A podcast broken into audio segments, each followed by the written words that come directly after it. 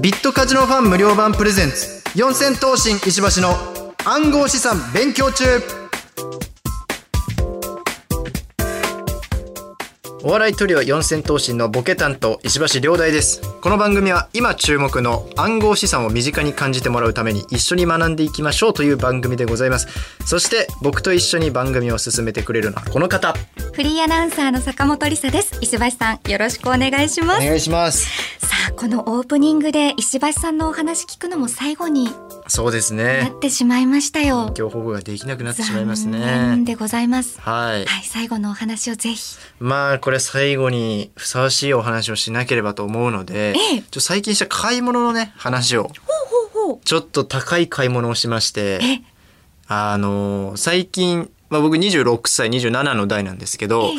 周りが結婚し始めてあ友達とかが。そういう年代ですよそうねなんですよ、うんうん。だから結婚式にね誘われること多くなりましてで僕スーツを自分ので持ってなかったんですよ。まあ言ったら大学も行ってないから僕就活してないしとかで、えーまあ兄貴のお下がりを持ってるだけで、まあサイズもぴったりじゃないしみたいなことだったんでこれはもう一発一生もんのスーツ作っちゃおうと思ってお作りに行ってで、まあ、最近届いたんですけどそのスーツっていうのがあのサッカーの森保監督と同じスーツをちょっと作ってきましたえすごい。これはすごいです、まあ言ったら日本代表オフィシャルのスーツです。あら。を作ってまいりました。これはいい買い物しましたね。うわええちょっと具体的にどんな感じの何色？えーとまあ、えー、紺っぽい感じですかね。濃い紺。濃い紺。はい。で何まあそうです。本当にもう全オーダーなので。全オーダー。全オーダーです。すべて測りました。足のあー長さから、肩幅から肩幅から腕の長さから。バストからウエストから全部測って、で、自分の好みの形とかも選ばさせてもらって、で、えージャケットのポケットの数とかも決めれて、すごいですね。で、全部その、まあ僕オーダーって言ってますけど、選手はどうしてますかってその、聞いて、選手だったらこうしてますよということで、じゃあそっちにしてくださいということで、もう全部日本代、日本代表になりました。僕が。スーツを着た時だけ日本代表になりました、僕は。すごいすごい。えじゃあもうスーツをその、はい買おうって思った時に、はい。あのうパッと思い浮かんだんですか？あもうこれももうに森保さんと同じのにしたいなっていうなんか、まあ、僕の相方、都築が結構服好きで、で、都築も聞いたんですよ。こう、なんかスーツでオーダーで作るとこってなんかいいのあるかなって言ってたんですけど、まあ、い何個か出してくれたんですけど、全部無視してやりましたね。なんでですか？全部無視して、で、調べてて、あ、そうじゃんと。日本代表の スーツがあるじゃないかと思って、思い切って、そこのダンヒルさんっていうところなんですけど、はいダンヒルっていうところに行って、ごいねブランド高級ブランドスーパー高級ブランドでした。うんもうちょっとびっくりしちゃいましたね。さすがに。え店内入った時どうでした？もいやいや、おいやでも多分店員さんおかしいと思ってましたよ。こんな若いやつが来るところじゃないって。そんな変、やっぱ変な感じになりました。なんか若いやつがうろついてるなみたいな感じだったんですけど、まあ多分最後の方は、あの、僕って分かってくれてて、あ四千頭身ので、まあ言石橋さんだ。言ってはないんですけど、あの、僕を担当してくれてた以外の人が、こう、スーツが全部届いて渡してくれる日に、はい全く会ったことない初対面の人がはい「お待ちしてました石橋様」って言ってたのですごい。あさすがに知ってくれてたかと思って。いや知ってますよそりゃ。皆さん知ってるけどやっぱりその芸能人の方に「はい。え石橋さんですよね」とかさすがにちょっとやっぱ言うのは気まあが引けるんじゃないですか、そうそうなんですかね。いやそうですよ、まあでもまあなんかよくしていただきました本当に。えで実際着てみて着てみましたよ。どうでしたか？いやすごい。着たくない。だから結婚式。着ていたくない。着ていきたくない。ぐらいいいものを作りましたね。うわーそれはすごいいいお買い物ですね。いやこれをね僕はね暗号資産で買えばよかったあ確かに。めちゃめちゃカードで引き引き落としたから。え いつかね未来にはいつか暗号資産でお買い物もね何かすればいできるようにねはい。なっていきましょうよ。でもなんかやっぱりあれですね12回聞いてきて、ん。石橋さんもちょっとこう、やっぱサトシ仲本なとこありますね。えー、僕なんかいや、なんかね、いやいや、やっぱりね、ちょっとお聞きしてもまだ謎が。ああそういうちょっとやっぱ謎謎めいてらっしゃるというかね。まあだからこのオープニングがね、終わっちゃうの本当残念なんですけれどもうねん。そうですいやねでもいろいろ教えていただいてありがとうございました。とんでもございませんそして今回が最後の配信となりましたが、はい12回目もよろしくお願いしおます。願いしますこの番組はビットカジノファン無料版がお送りします。今日も一日頑張ったあなた。お疲れ様でした。ご飯にする？お風呂にする？それともおよそ500種類のオンラインゲームが楽しめるビットカジノファン無料版にする？スマホやパソコンで完全無料で遊び放題。ビットカジノファン無料版。改めまして四千頭身の石橋亮大ですフリーアナウンサーの坂本理沙です。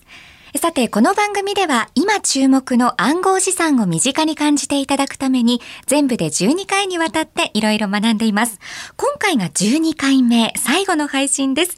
そして解説をしていただくのはこの方、私たちの暗号資産の先生、株式会社ビットフライヤー事業戦略本部部長、金光みどりさんです。金光さん、よろしくお願いします。はい、今日最後ですね。よろしくお願いしお願いしま。ますすお願いします。さあ、石橋さん。はい。前回は金光さんに NFT についてお聞きしましたけれども、はい。どうですか？覚えてらっしゃいますか？覚えてますよ、僕でも作れるというのねそう。聞きましたから。はい。はい。あとええ町おこしもできるというねこれで。そうでしたね、はい。素敵なお話を伺いましたけれども、さて今回12回目の配信のテーマが暗号資産と DAO こちらについて金光さんにお話を伺っていきましょう。はいえそれでは私から DAO について簡単な説明をさせていただきますお。願いしますデジタル庁が公開している資料の中では DAO とは Decentralized Autonomous Organization の略で直訳すると非中央的で自立した組織となり一般的には分散型自立組織と訳されます。運営会社や代表者、取締役会などが存在せず、参加者が自律的に運営を行う組織であると記載されています。さあ、また新しい言葉が出てきましたけれども、石橋さんは DAO と聞くとどんなことをイメージしますか？まあ分散型だなって思います。わかんないです。さすがにわかんない。そうですよね。ちょっとね、新い。しい言葉ですね、はい。これはね。じゃあもう早速ね、金光さんに解説していただきまはいしょう。お願いします。はい、えー、DAO はですね、あの、 Decen tralized Autonomous Organization で、分散型自立組織というふうに訳されてるんですけれども、はい。まあ、これだけだとよくわからないんですが、基本的にはですね、何かのトークン、暗号資産だったり、何かの NFT を持ってる人が作ってるコミュニティのことを DAO と呼ぶことが多いです。例えば、あの、前回お話しした錦鯉 NFT っていうのがあると思うんですけど、はい。この錦鯉 NFT を持っている、持っているっていうことが、あの、わかるので、そのブロックチェーンを見るとですね、はい。それをわかることを使って、錦鯉 NFT を持ってる人で作るコミュニティがあって、それが山越 DAO みたいな感じで言われています。うん。で、これからですね、Web3.0 の世界が本格していく時代に注目をされている組織形態になってまして、はい DAO の中ではですね、まあ普通の会社だったら社長がいて、はい。社長の言うことをその下の人が聞いてみたいな感じでトップダウンになってるんですけれども、はい。従来の会社みたいなトップダウンではなくて、うん。そのトークンを持ってる人一人一人、NFT を持ってる人一人一人が、まあ同じ立場で組織を運営している。で例えばその何かを DAO の中で決めようっていうふうになると NFT を持っている人たちが NFT を使って投票して決めるみたいな感じのことをしていきます。うん例えばなんですけど、あの、錦鯉 NFT を持っている人たちで作られている山越 DAO では、はいあの、リアルの住民の方ですね。はいリアルの住民の方には、ただで NFT を持ってもらいたいと。デジタル村民の人たちは、まあお金を出して NFT を買ったけど、はいリアル村民の方にはただで NFT を渡したいよね。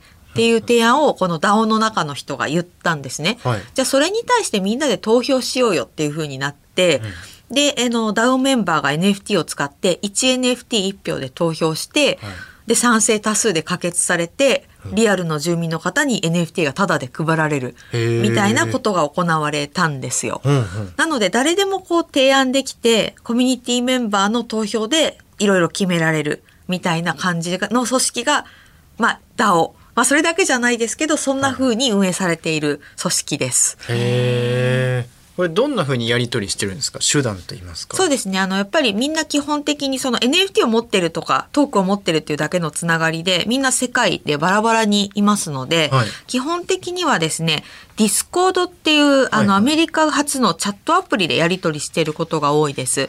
で、このチャットアプリだと NFT を持ってるっていうことが認証されて、NFT を持ってる人しか入れない、そのチャットルームとかっていうのが作れたりするんですよね。なので、ここで、えーやり取りをすることが多くて、まあ、テキストチャットもそうですし、なんかボイスチャットもできますし、あの、画面や音声の共有もできます。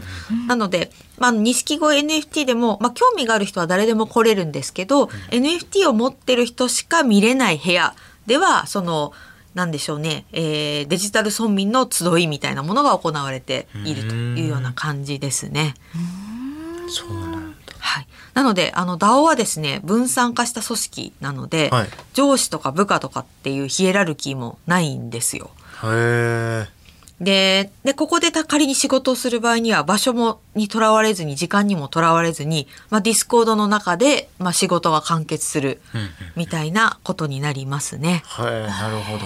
え、あの、金光さん、でもこれって、はいそれこそ、あの、日本の方だけじゃなくて、はいい、ろんな国籍の方が集まってるわけじゃないですか。はいはなんかその、言語の問題とか、そういうのって大丈夫なんですか？それもありますね。やっぱり言語の問題もあるので、やっぱり日本人が多い、あの、コミュニティだと、やっぱりメインの日本、メインの言語は日本語になっちゃうんですけれども、それもですね、DAO メンバーが、あ、じゃあ私翻訳しますっていうふうに手を挙げてくださる方とかがいて、英語チャンネルとかが勝手に作られて、で、英語で議論の内容がバーッと流れて、それであの、英語しか話せない方もそれを見て参加されたりとかっていう風になってますね。すごい。すごいですね、はいちゃんと皆さんで本当にあのそれぞれ役割を持って、はいあのやってらっしゃる誰かが一人が命令すしてとかっていうわけじゃなくてそうですね。みんなこれやった方がいいんじゃないっていう提案があったら、誰かがそれをやってくれるみたいな感じで、う DAO は回ってることが多いですね。へえ。すごいなんか結束力が高まりそうな確かに。そうですね。なんで高まるかっていうと、なんかですね、その、錦鯉 NFT だったら、山越が好きですと。で、山越をすごい素敵な場所なので、なんとか存続していきたい、あの、なんとか栄えてほしいって思ってる人が集まってきてるので、はいなのでなんかその命令系統がなくても、みんなの思いが一緒なので、こう、うまく回ってるっていう感じなんですよね。うんなるほど。一つのものに向かってるから。はい。なんでそういう共通点を持った人が何らか集まってるのが DAO みたいな感じですかね。年齢制限も別になくですか？全くないです。あの、強いて言うなら NFT を買うために暗号資産を買うことが、まあ一般的には必要で、はい暗号資産買えるようになるのが、まあ口座作れるのが18歳からなんで、まあ子供はあんまり見かけないかなという気はしますけど、ど。年齢制限はないですね。えー。実際これ入るにはどうすればいいんですか？DAO に？これはなので、あの、一般的には NFT を購入して、えー、ディスコードとその NFT を買ったウォレット、メタマスクとかを、まあ、接続して、その、えー接続したウォレットの中にこの NFT があるよっていうことを認証させるみたいな手続きになってくるので、まあ、順を追って説明すると、えっ、と、国内の暗号資産取引所、まあ、あの、ビットフライヤーとかですね、えーとかで口座を開設していただいて、はい。まあ、そこに銀行送金をして、この銀行で、えー、今イーサリアムを買っこう送金から、えーお金を入れて日本円で、えーイーサリアムを買っていただくと、でこのイーサリアムを、まあ、メタマスクなり、えーウォレットに送金をしていただいて、で入りたい DAO が出している NFT を買って、でその買った NFT が入っているウォレットをディスコードに接続みたいな感じですね。うんあそれなりに面倒くさいです。まあまあまあちょっと手はかかるけども、はい、っていうことですよね。そうですね。ちょっとはい手はかかるんですけれども、うんうんあの、まあ、こういった形で、何か好きなものが一緒のコミュニティに入ることができて、うんまあそれに対して一緒に動いていくことができるので、まあ結構楽しい。まあそうですよね。活動ですねやりたいことができるわけですもんね。はい。うん逆にこれデメリットとかはあるんですか？そうですね。デメリットはやっぱりあって、その DAO って、DAO って言ってますけど別に日本法でじゃあ DAO って何なのっていうと別に法的に決まってる法人ではないんですよね。へだから例えばじゃあ DAO で何か契約したいとかなってもできないですし、うんうん DAO で銀行口座を持ちたいとかって言ってもできないんですよ。でまあやっぱりあとスマートコントラクト上ブロックチェーン上にその DAO のお金って集まってるのでみんなからみんなが NFT を買うのでその NFT を買ったイーサリアムって集まってるんですけど、まあ、そこがハッキングされたりとか、あとこの DAO にですねこの詐欺みたいなことを持ちかけてくる人たちもやっぱり Discord 上でいるので、まあこういったところはなかなかまだ注意が必要なところはあります。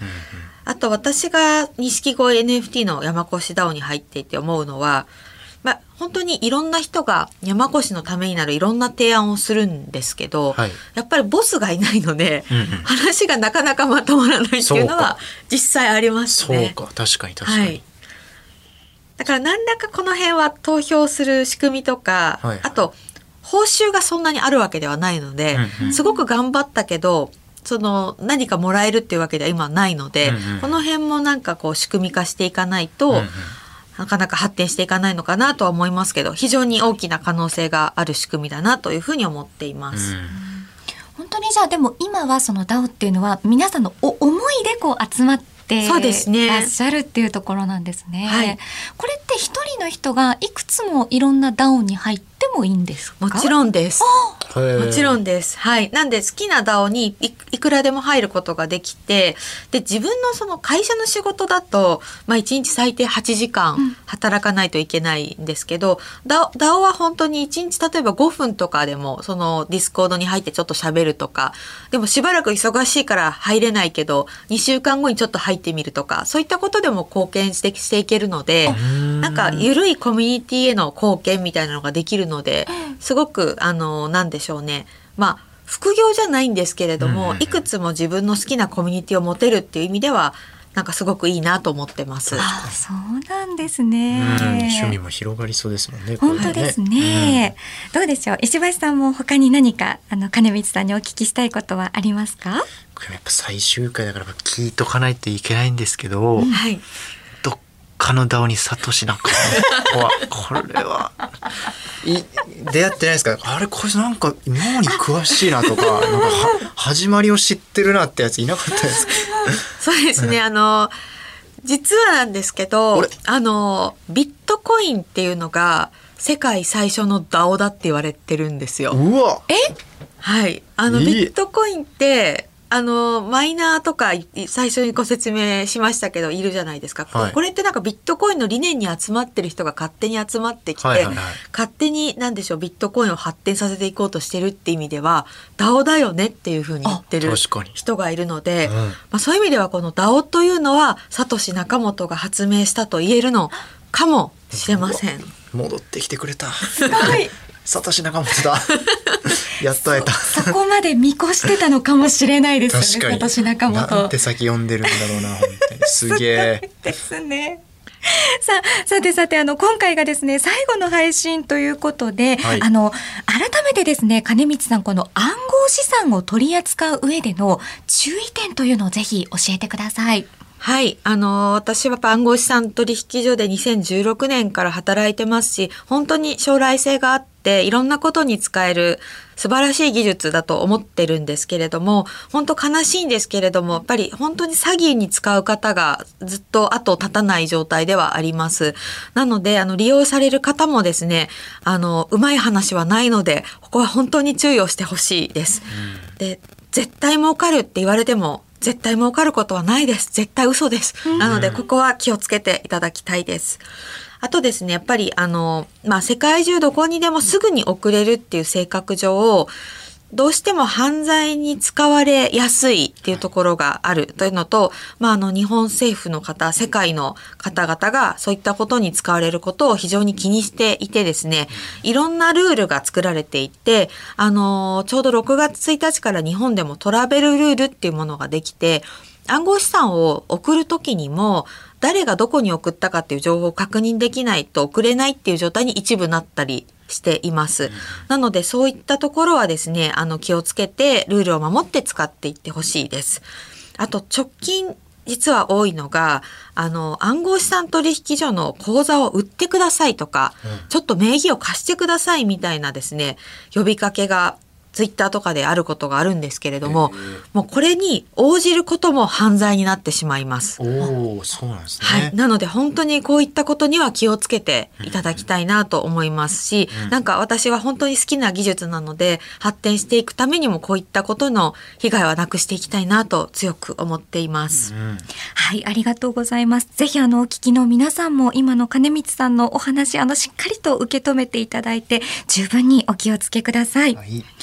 えさあ今回は暗号資産と DAO について学びました。そしてビットカジノファン無料版プレゼンツ四千頭身石橋の暗号資産勉強中。あの今回までの全12回の配信の中で暗号資産についていろいろと学んできましたので、ぜひ過去の配信もチェックしてみてください。はい。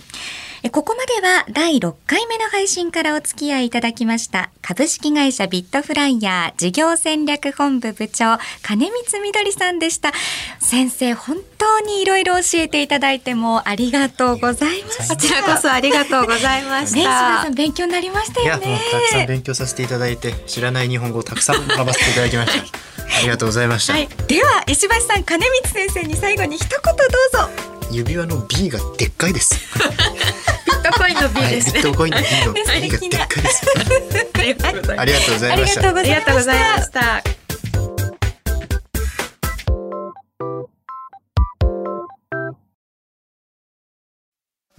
私は世紀の大発見をしてしまった。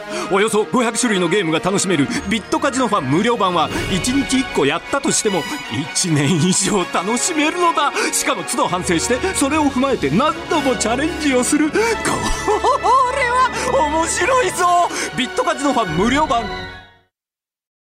この番組はビットカジノファン無料版がお送りしました。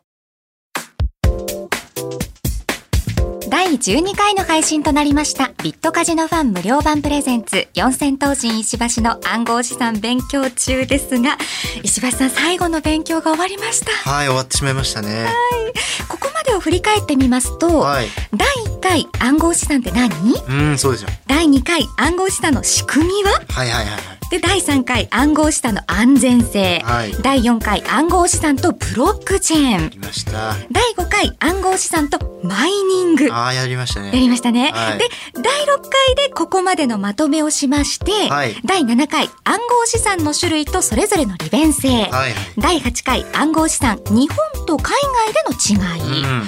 第9回暗号資産とステーブルコイン、はい、第10回暗号資産と Web3、はい、第11回暗号資産と NFT、うん、そして第12回が暗号資産と DAO ということなんですけれども、はい、どうですか？改めて全部で12回振り返ってみるといかがでした？そうですね。金光先生がいなかったらどうなってたことか。本当ですね。第5回まではもうどうなることかと。ちょっとね我々2人こう手探りでねそうなんです第5回までやりましたけれども。難しかったですけど、えー、9生手が現れましたから、ね、本当ですね、はい、なんかよりだからこう理解もやっぱり深まりまし、ね、そうですね。理解度一気に深まりましたしなんか回を重ねていくごとになんとなく言葉がなこ言葉が通じる感じでしたね。そうですね、はい。ちょっとわからないところがなんうん。か点と点が線でつながるようなねそうですね。感じにもなりましたけれども、はい。あのまあ番組での勉強ここまでになりますけれども、うん。ぜひあの引き続き暗号資産注目していきましょうね、はい。そしてぜひ過去の配信もチェックしてみてください、はい。さあ皆さんとそろそろお別れの時間なんですけれども、うん。石橋さんせっかくですから、はい。あれですよあのお知らせとかねディレクターさんよろしいですか？なんか今後のお知らせとかご自身のなんか SNS とかああそうですね。てますよとか。まあ本当にツイッターとツイッターと？インスタグラムと？YouTube YouTube はやってます。はい。ので僕は Web2 です。はい、まだ Web3 まではいけてないですけど。あとあれじゃないですか。漫才ライブとかもね。そうですね。漫才ライブとかトークライブピンもやってますし3人でもやってますし、まあいろいろライブとかも出させていただいてるので、まあ足を運んでいただけたら嬉しいなという感じですかね。はい。ということであのリスナーの皆さん引き続き石橋さんのこともそして暗号資産のこともチェックしていきましょう。はい。それではこの辺で失礼します四千頭身の石橋亮大と。坂本理沙でした。さようなら。さようなら。暗号号資産は法定通貨ではありません。価格が変動することがありますのでご注意ください。取引によっては投資金額を上回る損失が生じるリスクがあります。取引内容を十分にご理解の上ご自身の判断で取引をされていただくようお願いいたしますまた暗号資産の交換は金融庁の認可を受けた取引所販売所で行ってください。その際必ず説明を受け内容をよく理解してから行ってください。暗号資産や詐欺的なコインに関する相談が増えています。詐欺や悪質商法にご注意ください。認可を受けた取引所や暗号資産に関するお問い合わせ苦情相談などは JVCA 一般社団法人日本暗号資産取引業協会のホームページをご覧ください。